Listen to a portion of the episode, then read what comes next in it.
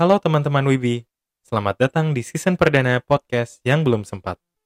Yang belum sempat adalah teman menjaga kesehatan mental dengan semangat psikologi positif. Selamat mendengarkan.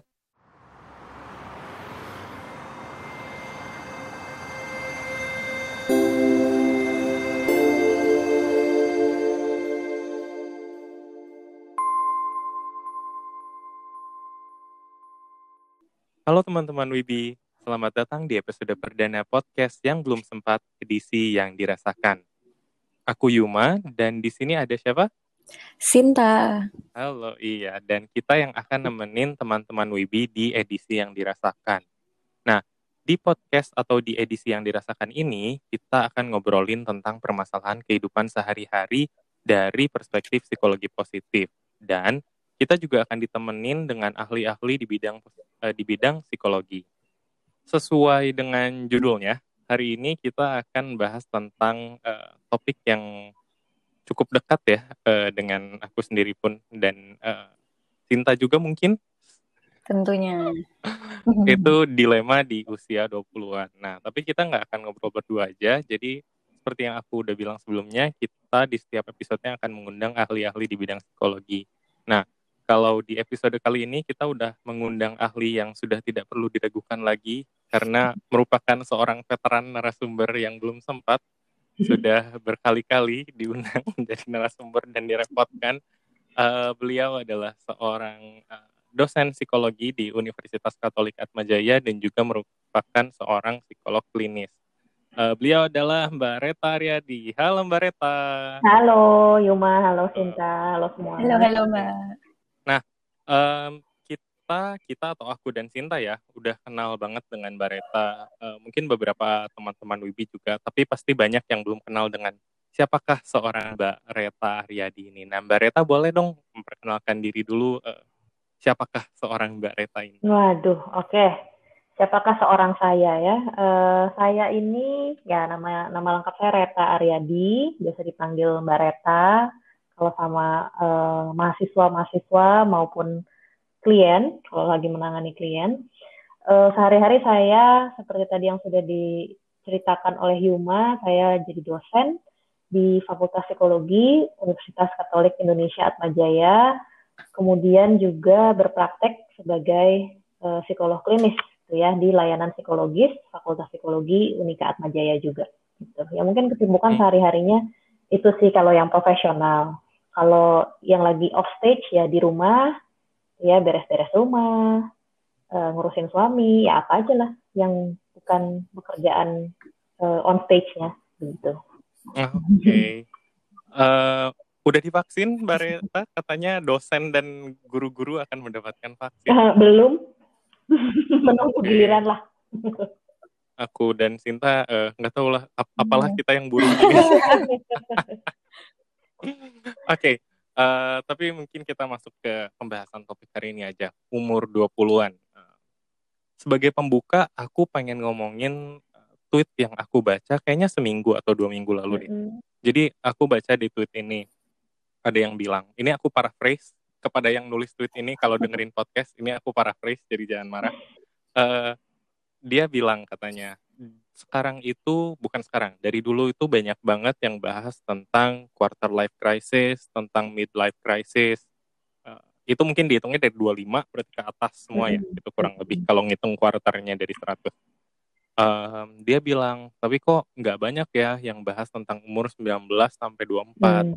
Padahal uh, istilahnya ini bahasa aku, sekali lagi yang menulis tweet ini turbulensi mentalnya itu tidak kalah menegangkan no. dengan umur-umur quarter life crisis dan uh, apa ya midlife crisis. Nah, aku pribadi pun ngerasa iya sih dari aku masuk kuliah hmm. sampai dengan mungkin mulai kerja hmm. kali ya itu benar-benar fase fase evolusi diri wah gila bahasanya tapi fase evolusi diri yang aku nggak pernah laluin sebelumnya di masa-masa sekolah hmm. SMA SMP dan lain-lainnya ya hmm uh, itu itu yang aku rasa aku ngerelate tapi mungkin dari Sinta dulu yang sebagai sesama pejuang yang belum sempat ada nggak pengalaman pribadi atau mungkin pengalaman teman yang melalui kegalauan 20-an ini? Iya, iya banget sih. Itu uh, cerita yang sangat familiar ya, Yung.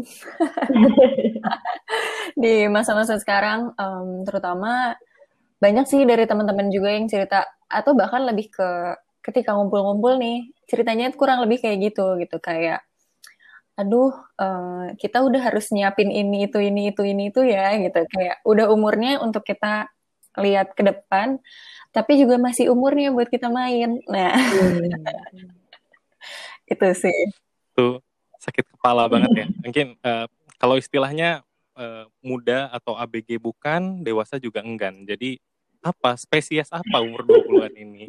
Mungkin aku pengen dengar dari Mbak Reta karena um, selain karena Mbak Reta adalah psikolog klinis, Mbak Reta ini yang menghadapi makhluk-makhluk ini dalam oh, kesehariannya iya karena seorang dosen kan gimana sih mbak ngelihat kayak dibilang fenomena kayak kayak hantu ya tapi nggak apa-apa fenomena dilema 20-an ini apa? Oke, okay. tadi waktu Yuma sama Sinta cerita saya jadi inget-inget juga ya, udah berapa berapa tahun yang lalu tuh saya ngalamin masa-masa itu ya. Gak usah dibahas ya ketahuan umurnya nanti. Tapi kalau ditanya sebenarnya ini makhluk apa sih kalau uh, dari 19 ke 20-an ini gitu ya, pas nginjek uh, kepala dua gitu uh, saya ingat saya itu uh, lahirnya itu di bulan Desember. Jadi kalau di antara teman-teman, saya ulang tahunnya terakhir. ya, dan hmm. saya ingat deh waktu di momen perpindahan 19 ke 20 itu memang lagi kuliah ya dan saya bangga banget bahwa saya adalah yang terakhir ulang tahun waktu itu. Jadi lucu-lucuannya itu dulu ya, rasanya kayak kalau gede duluan? Gue belum gitu. Gue masih gue masih masih pengen di depannya satu kepala satu kayak gitu gitu. Tapi kalau ditanya apa sih sebenarnya yang yang dilalui gitu pada masa itu? Ya bukan cuma saya ya maksudnya sekitar 19-20an awal gitu ya bener yang tadi Yuma sama Sinta bilang ini kayak kok masih belum dewasa tapi udah gitu ya. Kayak setengah-setengah gitu. Kalau ngobrol sama orang dewasa, mungkin orang tua atau kakak atau siapa tante om di rumah juga mungkin sering nggak sih ngalamin yang kayak kamu kan udah besar, tapi di sisi lain kalau ada keputusan penting, ntar ntar ntar kamu kan masih kecil gitu, jadi kayak aduh iya iya. Familiar ya. Iya. Kayak ini yang denger pasti banyak yang mengucap amin gitu. kayak jadi ini sebenarnya mana yang bener yang udah gede apa masih kecil gitu kan? Ya memang itu kayaknya proses yang harus dilalui ya di umur segitu. Uh, karena bukan cuma uh, kita yang bingung ketika menjalani tapi orang-orang di sekitar kita terutama yang menjadi ya orang tua atau ya pengasuh utama kita lah gitu ya. Hmm. Mereka juga mungkin bingung gitu. Ini saya kasih kepercayaan udah saatnya atau belum kedewasaannya belum sampai gitu. Tapi belum bukan anak kecil juga gitu. Sehingga perlu gitu diberikan kepercayaan itu gitu. Jadi membingungkan rasanya bukan hanya untuk yang mengalami tapi juga untuk orang-orang sekitarnya terutama yang uh, mendidik gitu ya yang mengarahkan. Sehingga hmm. bayang nggak sih kalau misalnya kita yang ngarahin kita aja bingung ya kitanya tambah bingung bukan gitu. dasarnya udah bingung orang sekitar kita bingung yang kita anggap uh, harusnya lebih dewasa kasih tahu dong gue mau ngapain nih udah umur segini gitu kan udah udah kepala dua hmm. nih gitu tapi mungkin ya beliau-beliau ini juga bingung akhirnya kitanya jadi ikutan bingung lagi tambah bingung lagi gitu ya hmm. uh, quarter life crisis itu sesuatu yang banyak dibahas bener gitu ya tapi kalau buat saya sih tahap perkembangan yang mana pun ya penting gitu. Kenapa hmm. lebih banyak dibahas yang quarter life crisis? Karena mungkin udah makin nyata tuh di umur segitu gitu ya. Kayak 19 ke 20 tuh baru kayak apa ya melangkah ke menuju ke situ. Gitu. Hmm. jadi kayak ya itu tadi ini udah apa belum ya? Masih mau main apa harus sudah merencanakan masa depan nih? Gitu. Nah sementara kalau hmm. di quarter life crisis kan mungkin ya itu langsung udah nyata tuh lulus kuliah biasanya kan udah mulai kerja nyari uang sendiri segala macam. Makanya mungkin di situ uh, lebih banyak yang bisa dibahas karena sudah semakin nyata tantangannya gitu. Tapi betul sih persiapannya sih harus dari umur-umur segituan tuh 19 menuju ke 20 hmm ini mendengar perspektif baru nih buat orang-orang di sekitar kita juga bingung bukan mm -hmm. cuma kitanya aja yang bingung itu oke okay, aku benar oke okay. um, ngomongin tentang itu uh, sebenarnya topik umur 20-an ini kan luas luas beneran luas banget dan kita sengaja uh, bawa ini di episode perdana. Oh, jadi Mbak Rita adalah narasumber Yeay. pertama uh, edisi yang dirasakan. Uh, kita sengaja bawa topik ini karena kita rasa untuk memulai ini emang harus dengan yang luas hmm. dulu uh, untuk bisa melihat spektrum yang lebih besarnya dulu. Dan uh, seperti kata Mbak Rita tadi, banyak banget kebingungan di usia kita yang kadang orang-orang di sekitar kita juga bingung dan malah membuat kita makin bingung. Contohnya orang tua, teman, eh, orang-orang di sosial media gitu. Karena uh, aku ngerasa dan ngelihat banyak banget di umur 20-an itu isu apa ya? Isu yang mengganggu kehidupan kita mulai dari tadi uh, kita ngelihat teman udah mulai nulis skripsi, kitanya masih nyuci nilai semester lalu. Ini yang buat anak kuliah ya. Uh, terus nanti kita udah mulai seminar temennya udah lulus gitu nanti kitanya udah lulus nginget temennya yang udah lulus tiga setengah tahun hmm, asam lambung tuh naik terus nanti udah lulus kuliah udah selebrasi wisuda ngelihat temennya udah dapet internship hmm. dia belum. Wah tegang lagi tuh. Nanti buka lagi LinkedIn udah mulai rapiin profile dianya dapet internship temennya udah full time wah hmm. udah tegang lagi. Dianya ini panjang nih temennya. Dianya udah full time temennya udah jadi manajer. Wah makin asam lambung lagi itu kayak terus dianya belum jadi manajer pulang ke rumah ditanya Aduh. kapan nikah? Waduh gitu makin kapan bawa calon gitu ketemu keluarga juga kayaknya gitu terus nah ini tuh banyak banget mungkin aku balik lagi ke hmm. Sinta dulu dari Sinta ada nggak pengalaman pribadi atau teman yang kayak melalui minimal salah satu dari dari yang semua itu itu kedengarannya panjang tapi pendek banget sebenarnya kalau dari kehidupan orang. Nah, Sinta ada nggak? Um, lebih ke pasti ada sih. Sebenarnya pasti ada. Cuman emang uh, kayak kalau sekarang ngumpul-ngumpul gitu ya, pembahasannya tuh udah hmm, kayak minggu depan gue ada undangan nih. Aduh. Nah, nah, nah, nah, nah, benar, benar. Terus Aduh, nanti iya, uh, iya. pembahasan selanjutnya, eh baiknya invest di mana ya? Aduh, hmm. maaf saya buka dulu ya Google. Emang udah udah yang kayak ke arah sana sih Yom um, dan hmm. Hmm, masih ada banget juga yang kayak uh, cerita-cerita pressure dengan uh, mungkin dia juga udah dapat kerjaan ya mungkin sekarang nih udah udah dapat kerjaan udah berjalan setahun tapi kayak kok gue di sini sini aja ya kerjanya gue balik lagi tuh melihat ke orang-orang lain scrolling ya. kayak ini orang-orang kok udah hmm. pada bisa uh, liburan, udah pada bisa nikah, ini uang dari mana? hmm. Kalau spion mobil tuh ke belakang, yeah. spion hidup tuh ke depan. Jadi iya banyak sih yang merasa kayak gitu. Hmm, oke. Okay.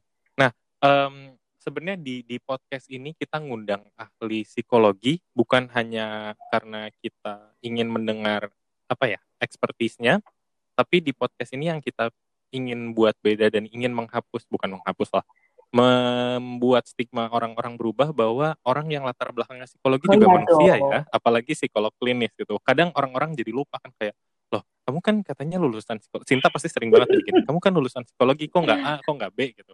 Kalau Mbak Reta mungkin ada psikolog klinis udah lebih panjang lagi. Nah aku pengen nanya yang lebih uh, dekat dengan Mbak Reta sendiri. Mbak Reta sendiri pernah nggak sih melalui fase-fase ini dan uh, mungkin ada nggak kira-kira yang bisa di share hmm, kita? ya ya. Uh, melalui pastilah sama lah ya. Uh, ya nggak akan sama persis. Hmm.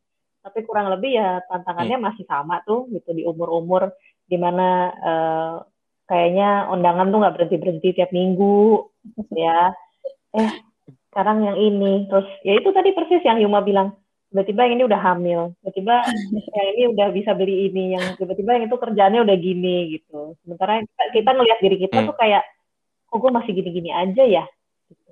padahal sebenarnya hmm. uh, ya gini-gini ajanya juga nggak nggak stuck di tempat kan ada juga perubahan tapi memang arahnya beda gitu kalau saya tuh dulu hmm. eh, tantangan utamanya karena jalur saya kan memang sekolah dulu lulus S1 saya sekolah S2, lulus S2 saya jeda cuma setahun saya terus S3 gitu. Jadi ya udah pasti berbeda hmm. dengan uh, kebanyakan orang gitu. Teman-teman saya kebanyakan hmm. either S1 lulus kerja gitu ya, kemudian menikah, punya anak dan segala macam atau ya kalaupun ada yang S2 ya setelah S2 juga memilih jalur yang itu kerja gitu ya terus nikah punya anak gitu sementara hmm. saya ya mungkin beda sendiri lah sempat merasa uh, hmm. sendirian tentu saja gitu ya. Merasa kayak ini pilihan bener atau enggak ya. Nah mungkin ini juga relate nih sama Sinta sama Yuma dan teman-teman yang lagi lagi dengerin. Ya ini bener nggak ya gitu. Mempertanyakan itu saya cuma mau mau bilang bahwa itu tuh ya wajar gitu. Cuman terus hmm. abis itu what next gitu sih. Apakah mau mempertanyakan itu dan jadinya ya terus-terusan kayak ini bener nggak ya ini bener nggak ya itu kan kita nanya kayak gitu kan kalau tadi bahasanya Yuma tuh asam lambung naik juga loh itu gitu. nah mau milihnya gimana nih gitu kalau pengalaman saya waktu itu ya saya akhirnya walaupun berat saya akui tapi ujung-ujungnya ya karena saya tahu ini memang yang saya mau hmm. walaupun beda bikin saya jadi beda hmm. bikin saya jadi ada kalanya saya merasa nggak nyambung sama teman-teman saya ya karena apa yang saya dalami mereka enggak gitu. Mereka bisa ngomongin kehidupan uh, pernikahan mereka bisa ngomongin kerjaan. Saya nggak bisa relate saya belum kerja waktu itu gitu kan. Tapi yang menguatkan hmm. saya ya karena saya tahu ini saya saya yang pilih dan saya memang maunya jalur yang ini gitu. Eventually ketika sekarang nih udah udah agak lebih dewasa karena kamu pakai kata tua ya. Ujung-ujungnya bisa nyambung lagi kok. Maksudnya ketemu lagi gitu. Relnya tuh kayak misah nanti masuk bareng lagi ketemu di depan gitu. Karena ya jalur beda-beda. Mungkin itu kali yang highlight umur mm. segituan ya. 19 20 sampai seterusnya. Karena saya udah tahu saya pengen S2 S3 sih belum. Pengen langsung S2 tuh dari masih kuliah. Jadi sama teman-teman tuh udah ngomongin lo bis kuliah mau apa? Oh gue sih kerja bla saya tuh termasuk yang ah mau langsung S2 aja. Nggak mau kerja dulu tak ya pertanyaan-pertanyaan kayak gitu aja kan udah bikin kita galau ah hmm. juga ya kerja dulu apa enggak ya gitu tapi ya ujung-ujungnya kita yang hmm. milih hmm. kita yang jalanin jadi ya kalau saya tuh nguatin hatinya begitu aja ini emang pilihan lo ya udah jalanin kak gitu hmm. ah ini bahasannya Mbak Reta nih pas banget sama yang kita pengen bahas selanjutnya sebenarnya uh, jadi waktu kita lagi mau bikin -hmm. podcast edisi ini uh, Sinta itu mention satu kalimat yang aku suka banget kita pengen bahas tentang kehidupan orang-orang yang living by the textbook. Kayaknya hidup tuh ada textbooknya gitu. Uh, semuanya harus sesuai textbook itu. Uh, dan pengalaman Barita yang barusan sharing itu menurut aku menarik banget karena kadang ada ada orang yang kayak habis lulus tuh jangan langsung S2 lagi, mending kerja hmm. dulu dua tahun baru S2, baru A, baru C atau enggak harus hmm. masuk sana, hmm. harus masuk sini gitu. Uh, dan uh, mungkin karena ini luas, aku pengen mulai hmm. kerucutin dulu satu biasanya uh, yang aku banyak dengar juga ini banyak tekanannya itu mungkin terutama hmm. dari keluarga uh, harus harus kayak gimana dan kenapa aku pengen bahas keluarga dulu karena menurut aku kayaknya keluarga tuh yang paling gak bisa dihindarin apalagi yang tinggal bersama orang tua udah hmm. mentok sama yeah. orang tua gitu kayak mau bilang enggak besok mau bilang enggak bisa gitu kayak bingung gitu.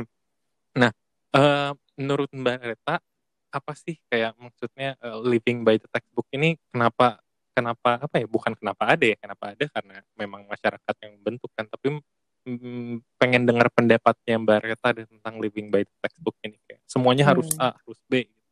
dari orang tua okay. ya. Uh, eh, simpel aja sih mungkin untuk memulai ya nggak ada orang yang bukan nggak ada apa ya ini tolong dikat ya nanti ya bohong. Nggak apa-apa masukin juga lucu. Uh, tidak semua orang bukan nggak ada kali ya tidak semua orang siap untuk menjalani hidup yang berbeda. Atau tidak semua orang mau menjadi berbeda. Karena berbeda itu kan walaupun netral tapi akan ada akan selalu ada orang yang menilai itu sebagai baik dan sebagai buruk. Gitu jadi jadi berbeda memilih sesuatu yang berbeda itu nggak untuk semua orang sih, kalau saya rasa gitu. Jadi tapi jangan salah loh, orang-orang yang memilih hidup yang tadi disebut uh, istilahnya by textbook itu juga belum tentu mereka nggak senang melakukan itu. Ada juga yang memang, oh ini memang sesuatu yang saya mau gitu.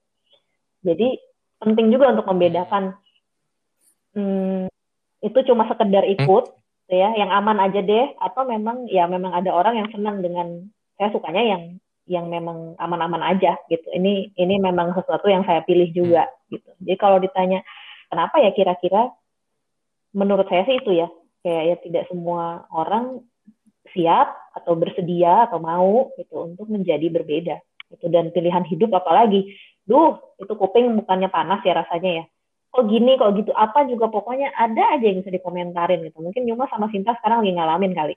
Mulai terus Sinta oh, udah kan? senyum-senyum mulai, asem ada, gitu. Iya, itu ada terus gitu. Sebenarnya tapi ada satu yang menarik sih Yum. Uh, dari ceritanya Mbak Reta juga. Uh, tadi Mbak Reta tuh sebut kalau Mbak Reta tuh tahu maunya apa. Nah, itu kunci banget sih kayaknya banyak uh, karena ketika udah masuk di usia yang in between kayak gini, kayak ABG enggak, dewasa yeah. juga iya. belum siap yeah. gitu. Sebenarnya mungkin akan kebantu banget kalau kita tahu gitu maunya apa ya next stepnya akan mengikuti gitu. Kayak Mbak Reta tadi uh, udah firm dia mau S2 gitu.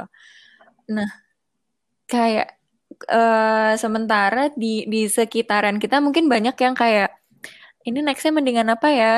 Karena di dalamnya juga masih bingung gitu kayak sebenarnya hmm. maunya ke mana sih gitu. Hmm. Relate nggak Yung? Aku sih alhamdulillah sejak tahun lalu itu sudah menemukan oh. ketenangan dalam hidup dan aku semakin yakin bahwa ketenangan dalam hidup itu mahal sekali ya karena setelah satu tahun hidup jadi makin bisa ikhlas dengan hal apa pun. Bukan dalam artian nyerah ya tapi lebih hmm. kayak ya udah legowo aja nice. gitu hidup dijalanin aja. Tuh. Uh, tapi menarik banget tuh yang barusan di mention sama Sinta. Uh, aku biar nggak kayak webinar ya kalau webinar kan kayak mereka jawabannya seperti apa? gitu. Uh, tapi aku uh, tidak mengharapkan jawaban sempurna dari Mbak Reta, tapi aku pengen nanya nih, apalagi Mbak Reta adalah dosen dan psikolog klinis uh, tentang orang-orang dua dua hal berarti. Yang pertama tadi kata Sinta gimana nih, uh, ada nggak pengalaman atau Mbak Reta tahu cerita orang-orang yang nggak tahu pengalaman eh apa jalan hidupnya mau ke mana dan seperti apa? Dan yang kedua ada nggak yang pengalamannya um, itu di jalannya justru dibuat sama orang tua nih nggak boleh hmm. keluar dari jalannya orang tua karena buat aku kalau aku tanya ke Mbak Reta, Mbak Reta, apa jawabannya gitu kayak kalau semua hal ada satu jawaban ya perlu ada podcast ini selesai ya kayak hidupnya. Makanya aku mungkin mau nanya ada nggak pengalaman baik itu pribadi atau okay. orang uh, yang tidak tahu dan akhirnya mencari-cari sendiri walaupun butuh waktu lebih panjang ada. Jadi kadang-kadang tuh ada orang yang tahu bahwa saya menurut saya ya orang tuh bukan kebanyakan orang mungkin nggak semua ya kebanyakan orang tuh bukan nggak tahu maunya apa tapi tahu hanya dia merasa mungkin ini tepat nggak ya? Dan akhirnya keraguan itu yang terus-terusan uh, muncul ke permukaan gitu. Again kalau ini sesuatu hmm. yang kurang kurang umum orang kan makin ragu gitu untuk ngomong. Apalagi kalau misalnya bayangin nih umur umur sekalian ini gitu ya 19 20-an gitu masih awal-awal. Terus misalnya punya ide sesuatu ngomong ke entah ke teman ke orang tua atau siapa pun idenya aneh banget deh pokoknya. Sesuatu yang kalian mau tapi idenya aneh. Hmm. kalian ngomong gitu eh aku mau ini. Misalnya kamu udah firm pun tapi orang yang kamu ajak ngomong nggak usah ngejawab deh. Ngasih muka aja. Misalnya muka yang menunjukkan mempertanyakan kenapa mau itu? Bisa jadi ragu lagi loh itu. Sehingga apa? Ada yang mungkin langsung oh, ya udah deh nggak jadi. Ada yang dia masih nyimpen kemudian diolah tuh diolah butuh waktu mungkin ya kita nggak tahu. Bisa bulanan bisa tahunan sampai suatu hari bisa akhirnya mewujudkan gitu. Dengan cara yang secara tertentu ya. Mungkin nggak persis sama dengan yang direncanakan dengan yang dia inginkan di awal tapi menujunya ke sana. Jadi saya ngelihatnya sih itu bukannya tidak bisa tapi hmm. lebih ke ya butuh mencari bentuk dulu aja. Yang mungkin kita sehari-hari bisa lihatnya hmm. kayak oh ya dia sukses ya tapi suksesnya kok agak telat. Karena memang jalur yang dia pilih ya berbeda hmm. dari yang kebanyakan gitu ada juga kalau tadi hmm. tanya yang mungkin jalurnya dipilihkan oleh orang tuanya gitu gimana tuh kebetulan nih contohnya adalah suami saya sendiri. Dia dia dari hmm, SMP, okay. SMA, kuliah itu bukan yang disuruh yang harus diktator gitu enggak. Orang tuanya juga bukan tipe yang begitu ya. Tapi uh, dia kayak kamu sekolahnya sini aja deh. Oh oke. Okay.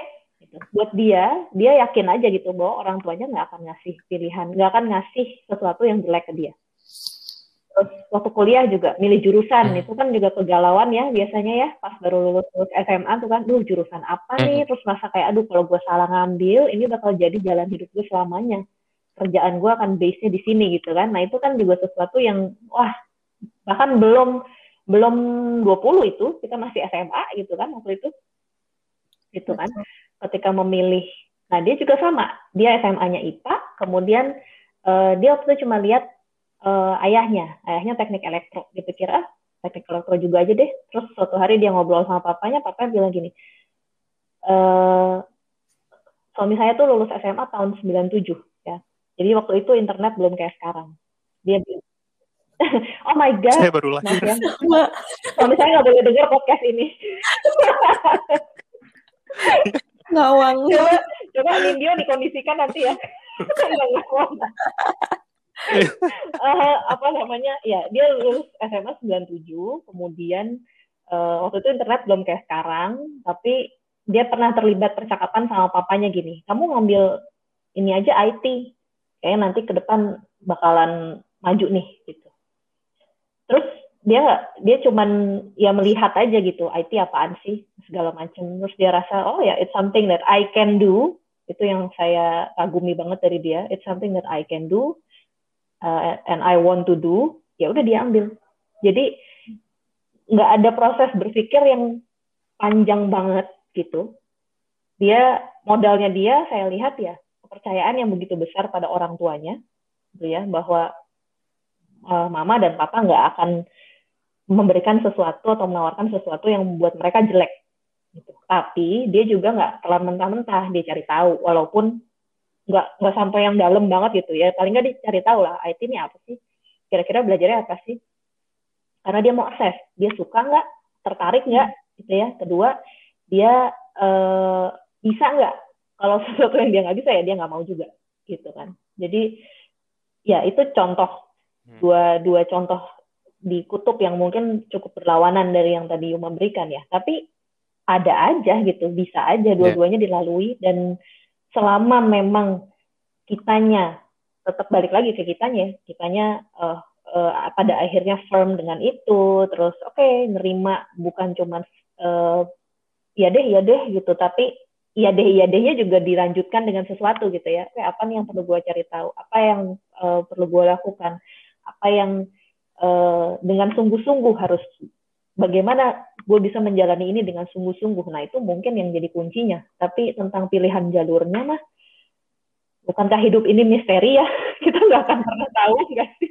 apa, apa yang paling benar, apa yang paling bagus gitu. Orang teman-teman coba deh kalian berdua. Emang sekarang kan mulai nih kerja-kerja gitu ya, lulus kuliah, mulai kerja-kerja apakah semua hmm. teman-teman berada tetap di jalur yang lurus-lurus aja ada juga mungkin yang nyebrang lulusan psikologi jadinya apa gitu itu juga kan menunjukkan bahwa nggak nggak stuck sih kita tuh gitu manusia hmm. tuh ya dinamis juga pilihan yang diambil bukan berarti nggak bisa ada untuk uh, jalur lain gitu hmm. setuju banget nih sama Mbak Reta sama bukan closing statement kayak mudahan uh, kalimat terakhirnya tadi. Uh, aku juga mungkin untuk teman-teman Wibi yang mendengarkan, terutama mungkin yang baru lulus kuliah atau masih kuliah, uh, banyak ragu untuk memilih karena nggak mau itu jadi dia selamanya seperti itu. Uh, tidak, teman-teman. Uh, saya tidak akan membuka umur saya. umur saya di atas 20, di bawah 30, silahkan di bingo aja yang yang kena. Uh, tapi setelah di tiga tempat kerja yang berbeda dan dengan latar belakang yang cukup berbeda yang nggak beda-beda banget sih. Uh, tapi nggak kok nggak ada yang nggak ada yang hilang dari hidup saya. Semuanya masih berjalan baik-baik saja. Bahkan saya berani bilang lebih baik lagi hmm. dari tahun ke tahun. Uh, tapi masa kuliah memang seru sih karena tidak ada tanggung jawabnya. Uh, tapi uh, di umur makin makin makin tua makin dewasa ini uh, menemukan keseruan yang baru sendiri dalam hidup lah. Yang menurut aku adalah keterangan hidup. Itu sesuatu yang sangat um, mungkin tadi nanggapin yang pertama dulu dari Mbak Reta. Uh, itu itu tanggapan yang pertama tadi yang Mbak Reta. Dan yang kedua mm-hmm. untuk yang case orang tua menurut aku juga suaminya Mbak Reta uh, keren banget dan aku yakin uh, komunikasi dengan keluarganya juga berjalan cukup baik. Karena sang, uh, sampai terbangun setidaknya bisa percaya dengan orang tuanya dan bisa menjalin komunikasi lebih baik. Karena aku juga tahu case-case di mana orang-orang yang bukan nggak percaya ya tapi orang tuanya kayaknya hmm. maksa dan nggak mau dengerin anaknya sama sekali gitu. Bukan berarti bukan berarti gimana tapi benar-benar nggak didengar sama sekali gitu anaknya. Nah um, kalau menurut aku sih case-case kayak gitu aku bukan ahli hmm. psikologi makanya kita mengundang di sini. Dan ada minimal Sinta deh yang lulusan psikologi tapi menurut aku sih case orang itu beda-beda ya.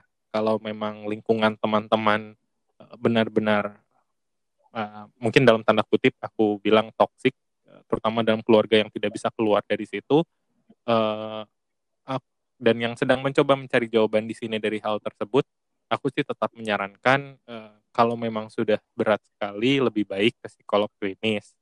Karena memang di situlah jawabannya teman-teman bisa lebih kontekstual ya dengan case-nya diri sendiri yang bisa dibicarakan dengan psikolog.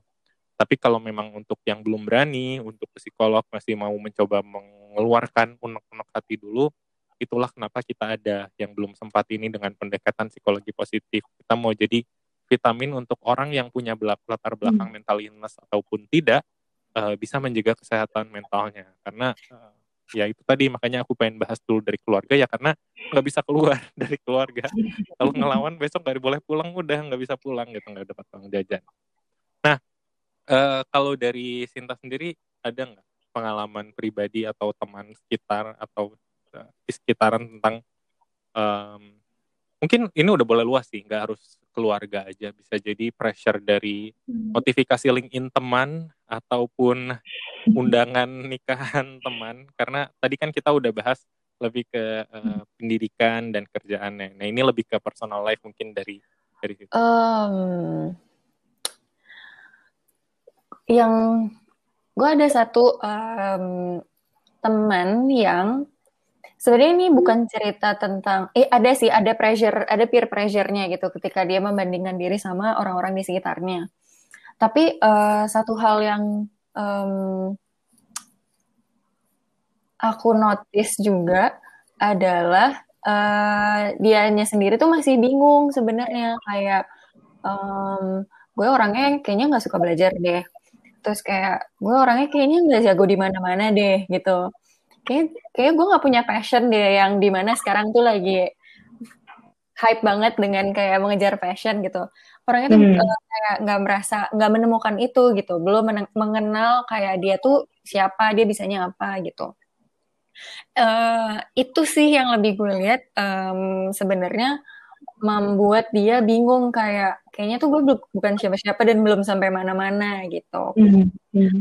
Padahal kita dari orang di luar dia itu bisa melihat gitu loh atau kayak ada hal-hal tertentu yang kita datangnya ke dia gitu karena kita semua tahu uh, dia jagonya di sini gitu. Nah, terus uh, ini sebenarnya tadi nyangkut langsung di pala gue Yom waktu lo ngomong psikologi positif. Um, kalau kita belajar tentang psikologi positif itu kan ngomongin emosi positif dan uh, potensi kan. Uh, kalau dari contohnya cerita dari Mbak Reta tentang suami Mbak Reta, itu walaupun dia mendapatkan input dari luar gitu, uh, input dari keluarga, tapi kan abis itu dia uh, coba cari sendiri gitu. Dia meng uh, mengapprove kayak oh boleh juga nih gitu. Uh, karena di situ menemukan kayak hmm, kayaknya ini oke, okay, kayaknya gue suka, kayaknya gue bisa gitu. Jadi tetap kayak akhirnya balik lagi juga uh, kita kenal diri sendiri dan mhm. mindful mm -hmm. dengan kayak uh, potensi kita gitu dengan dengan apa yang kita mau kayaknya emang akhirnya balik ke situ ya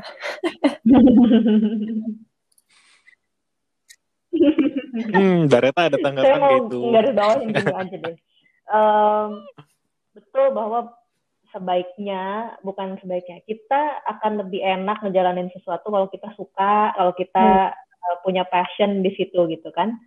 Uh, tapi again itu bukan sesuatu yang uh, semua orang bisa menemukan dengan mudah gitu. Betul. Dan saya rasa itu juga bukan bukan berarti yang nggak bisa berarti salah. Enggak. Kita kan dari kecil kalau kalian ingat ya orang tua kita tuh ngasih stimulasi tuh banyak banget bukannya diajarin ini, dilesin itu, disuruh ini, kegiatannya tuh banyak banget. Hmm. Dan kita bisa jadi ada yang kayak, oh ini gue banget nih, nempel tuh sampai gede gitu ya. Ada juga yang tipenya yang, uh, oh ya saya suka semuanya tapi dikit-dikit gitu. Apakah berarti yang suka semuanya tapi dikit-dikit itu lebih tidak passionate dibanding yang suka satu hal dengan amat sangat? Itu kan juga susah ya kita bilang iya atau enggaknya gitu kan. Jadi kalau saya lebih ke saya suka ngasih pertanyaan ke diri saya sendiri juga dan kepada orang-orang yang mungkin uh, kadang diskusi gitu ya tentang hal ini, saya akan tanyanya lebih ke mendingan nggak usah berkutat dengan kita punya passion besar di mana kayak mengharapkan satu jawaban gitu loh. Tapi kalau misalnya ada tawaran pekerjaan atau ketika memilih jurusan atau uh, memilih antara pilihan terkait dengan apa yang akan kita lakukan gitu ya. Pertanyaannya mungkin bisa disederhanakan, diturunin levelnya ke ini sesuatu yang kamu hindari nggak? Ini sesuatu yang hmm. akan tidak, ini sesuatu yang tidak kamu sukai. Kamu masih mau nggak ngerjain ini? Walaupun mungkin pada saat itu ya kayak ya bukan yang suka banget, tapi ini juga bukan sesuatu yang gue hindari gitu. Oh ya udah kalau gitu kan nggak ada salahnya dicoba gitu loh. Jadi pressure kepada diri kita sendirinya juga nggak ter nggak sebesar itu karena menurut saya ya ketika kita uh, belajar sangat banyak hal dari kita kecil gitu ya dan ketika kita besar kita cuma boleh suka sama satu hal aneh juga bukan ya kayak nggak adil gitu loh rasanya hmm. sama diri sendiri hmm. gitu seneng seneng banget mendengar kalimat itu. Karena buat aku itu menjawab mungkin semoga menjawab pertanyaan teman-teman Wibi ya. Entah yang lagi mendengarkan ini di MRT di Gojek di jalan di di semua tempat um, bahwa apa ya mm-hmm. nggak harus punya satu passion super yang menggelegar dan menggetarkan dunia gitu. Kalau aku juga aku makin makin dewasa aku nggak tahu ini salah atau benar tapi aku yakin dengan ini dan aku pede-pede aja orangnya uh, kadang kepedean makanya ini kadang jokesnya juga receh tapi nggak apa-apa lah yang penting pede dulu. Lanjut ya oh nanti juga pada ketawa lama-lama. Uh, tuh kayak gini contohnya. Tetap ketawa kan di ujung-ujungnya. Nah tapi uh, intinya adalah aku semakin dewasa semakin yakin bahwa um, hidup itu harus dijalanin sesuai dengan apa yang kita yakini dan apa yang kita mau. Nggak semuanya harus selalu apa yang kayak kalau tadi bahasanya istilahnya Sinta adalah nggak harus semuanya yang sesuai dengan textbook gitu. Um, kadang kan yang bikin ragu tuh mungkin kalau aku kasih analogi, hmm. kita tuh sukanya lomba lari, lomba lari muter-muter gitu. Jangan lomba lari deh, kita sukanya lari gitu, hmm. di, di di tempat lapangan yang muter gitu kan. Terus di tengah-tengah ternyata orang lain semuanya berenang, nggak ada yang ikut lari. Kita jadi kayak, eh bener nggak ya? Kayak lari itu bener nggak ya? Kayak terus ternyata kalian nyebur dan ternyata kalian nggak bisa berenang dan tenggelam dalam dalam dalam passion orang lain dan kalian um, apa ya merasa kayak aduh aku ternyata nggak nggak bisa apa-apa nggak bisa ini. Itu aku ngerasa itu sebuah analogi yang cukup masuk ya dalam konteks kehidupan mm. terutama di usia 20-an ini. Uh, dan aku juga ngerasa itu itu semua terjadi di kehidupan kerja ya. Kayak semua orang ada yang masuk MT ini ada yang masuk agency itu kayak tapi aku sukanya riset maunya di kampus lagi gitu. Apa enggak ya? Kayak yang apa-apa sih. Kalau buat aku sih pede-pede aja. Tapi aku pun bisa bilang pede dan nyaman dengan kayak gini setelah minimal berapa ya? Tiga tahunan setelah menjalani semua itu aku makin pede kayak ya udah aku nggak peduli apa kata orang. Um, kadang terutama aku ngerasa ini juga sesuatu yang terbentuk dari zaman sekolah ya. Uh, di saat orang tuh nggak pinter mata pelajaran atau kayak ranking terakhir terus di dalam otaknya saya bodoh. Udah titik. Karena buat aku kalau teman-teman nanya suatu hari ketemu aku di jalan kayak eh ini Yuma ya? Nah, kalian nggak bisa lihat muka aku jadi harus mengenali suara aku. Uh, tapi kalau kalian tiba nanya sesuatu dari pelajaran tentang sekolah aku pasti udah nggak inget dan dulu pas aku SD kelas 1 sampai 5 Hmm. aku ranking Oh. 3 dari belakang terus. Saking gurunya nggak enak akhirnya ditulis 3 titik 42 maksudnya 3 dari belakang tapi biar kayak aku ranking 3 gitu. Serius itu menjadikannya tapi eh, aku juga baik saja baik-baik saja teman-teman. Well ya setelah itu rankingnya naik sih setelah aku naik ke SMP dan SMA tapi eh, aku pun tidak mulai hidup dengan menjadi siswa cemerlang. Aku dulu gembrot Eh, aku dulu suka banget main bola. Jadi pas latihan bola karena aku gembrot kayak kalau orang lompat-lompatin gitu aku nggak bisa. Jadi aku disuruh skippingnya aja gitu diratain. So tapi aku tetap bahagia dan aku tetap senang Hmm. sekali dengan sepak bola sampai hari ini dan aku nggak peduli apa kata orang. So itu menurut aku yang menarik sih eh, dari kehidupan textbook yang kadang justru mengganggu ya. Menurut aku textbook butuh sih itu buat at least tahu lah kayak oh kayak gitu orang-orang banyaknya gitu. Tapi mungkin nggak nggak harus selalu sama kayak orang ya. Kalau sama pun nggak ada salahnya kayak tadi kata Mbak Reta gitu nggak apa-apa kalau kamu emang nyaman by the textbook atau kayak tadi em, suaminya Mbak Reta gitu. Kayak mungkin kalau yang kuping kiri kanan tuh udah mulai kayak ih kok ngikutin kata orang tua aja? Ya emang kenapa? Kalau emang dengan komunikasi dengan orang tuanya berjalan baik kemudian yakin dan memang oke oke aja menurut aku sih nggak ada masalah gitu sih menurut aku mungkin dari Sinta Jangan ada sedih, nggak terhadap Kalau- semua itu Sama soalnya. Kalau gue kebalikan, makin gede malah makin turun nilainya. Tapi ya eh, untuk tahu kayak mau ke mana, sukanya apa, minimal sukanya apa sih, em, itu bisanya apa juga itu belajar selama 20 tahun hidup bersama diri sendiri kok. Jadi emang bukan sesuatu yang tiba-tiba akan muncul gitu, emang harus coba segala macam. Di notice juga gitu, kal- apa sih yang enjoy dilakuin, apa yang kayak setiap dilakuin nggak nggak mau lanjut gitu. Kayak Hmm. kata Mbak Reta, nggak maunya apa minimal dari situ. Mm-mm. Iya. Oke, em, karena ini udah seru dan supaya nggak sebenarnya ini pengen banget aku lanjutin. Tapi kalau dilanjutin nanti bukan jadi podcast jadi FGD ya. Nanti harus nyari solusi dari sini. Nah, eh, di podcast yang dirasakan ini kita punya eh, satu Mhm. pertanyaan pamungkas di setiap topiknya. Dan eh, karena yang aku bilang tadi kita mengundang itu bukan seperti webinar harus berdasarkan konsep apa pun atau harus dengan jawaban sempurna, tapi ini kita pengen datang dari narasumber-narasumbernya masing-masing. Nah, eh, pertanyaannya adalah, wah gila. Maaf banget ya, ini aku emang receh. Dari semua bahan bahan obrolan, dari semua obrolan kita tadi, eh, pertanyaannya, Hmm, jadi umur 20-an oke. itu harus Wah, apa? Aku tahu ini luas, ya, aku tahu ini luas banget, tapi nggak apa-apa, by by Hmm. apa ya, by Harus definition-nya Mbak apa Reta aja. ya? Saya paling nggak suka mengharuskan sesuatu, tapi ya. Eh, Hmm, jangan lari dulu, duduk dulu, tuh ya. Kita tuh dari zaman sekolah sampai em, kalau yang kuliah, menjalani kuliah, kalau yang misalnya langsung kerja, langsung kerja, itu biasanya tuh udah mulai tiap hari terbiasa buat lari. Lari bukan lari dari masalah ya, maksud saya lari gitu, Eh, kayak ngejar sesuatu gitu ya, karena rutinitas tiap hari begitu begitu padat, tugas-tugas, pekerjaan dan lain sebagainya. Eh, sehingga itu biasanya momen itulah yang membuat kita kayak susah duduk sama diri sendiri dan coba ngobrol aja sama diri sendiri gitu. Apa sih yang sebenarnya lo suka dan gak suka dari yang sekarang lo jalanin?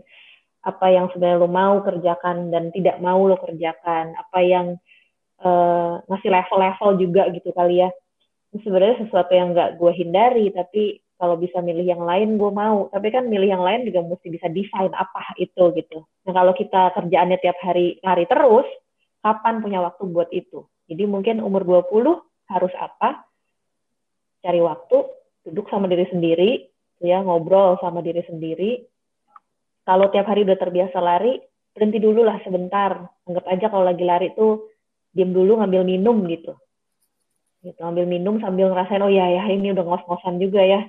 Gitu ini gue mau lari ke mana lagi nih abis ini? Gitu kan. Jadi bukan berarti berhenti untuk seterusnya tapi duduk diem itu justru ada bagusnya buat kita memilih gue mau lari ke mana lagi kecepatannya berapa dan seperti apa larinya gitu kan. Mungkin itu sih hmm oke okay, oke. Okay. menarik sekali. Jadi mungkin sambil duduk dan berbicara dengan ya, memikirkan apa yang belum sambil ya. sambil duduk jangan lupa reflect mindful. Be mindful share. Um, tapi serius uh, apa yang diomongin Bareta tuh tadi pas banget dengan dengan yang belum sempat ya. Bahkan sesimpel kalau teman-teman tadi udah denger openingnya uh, si musiknya itu dimulai dari rame banget suara jalan lagu lalu tiba-tiba hening dan kita kasih satu note terakhir itu buat ngajak teman-teman buat stop dan dengerin ini semua dulu dan dengerin diri sendiri coba ngelaluin itu semua. Gitu. Oke okay, supaya tidak jadi FGD dan kita tidak harus bikin satu lensi hari ini. Uh, aku mau ngucapin terima kasih kepada Mbak Reta. Uh, terima kasih banyak udah mau meluangkan waktu uh, untuk apa ya untuk berbagi dan membagikan pengalaman hidup dan teman-teman yang mengira bahwa psikologi adalah manusia sakti bukan eh, psikologi. Psikolog adalah manusia sakti ataupun ahli-ahli di bidang psikologi lainnya adalah manusia sakti karena sudah mengetahui kunci dari tidak, psikologi tidak. hidup gitu.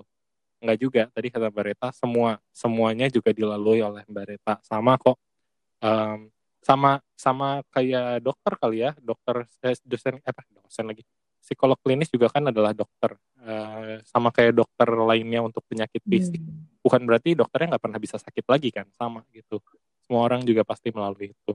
Oke, okay, uh, eh, terima kasih teman-teman Wibi yang sudah mendengarkan. Kalau teman-teman ada ide, uh, siapa yang perlu kita undang di season selanjutnya atau di episode-episode selanjutnya, bisa langsung uh, penuhin DM Instagram yang belum sempat. Dan untuk teman-teman yang setelah mendengarkan podcast ini jadi mikirin banyak hal nih, kayak tadi asam lambung mulai naik, uh, dada mulai terasa penuh, pikiran mulai terasa pusing. Nah, daripada mumet dipikirin sendirian, uh, bisa cobain salah satu program kita yang namanya adalah yang belum sempat dirasakan. Uh, podcast ini juga adaptasi dari program itu. Jadi teman-teman bisa buka YouTube-nya yang belum sempat. Mbak Reta juga salah satu yang terlibat dalam pembuatan program ini. Di situ kita menyediakan uh, metode yang bisa membantu untuk uh, menjaga kesehatan mental atau self care method. Uh, jadi metode yang kita gunakan di situ namanya adalah expressive writing dan harapannya bisa membantu teman-teman mengeluarkan perasaannya melalui tulisan gitu. Oke, okay, terima kasih banyak teman-teman Wibi dan Bareta dan kita nggak usah kita nggak usah terima kasih kan nanti ketemu lagi. Oke, okay, terima kasih.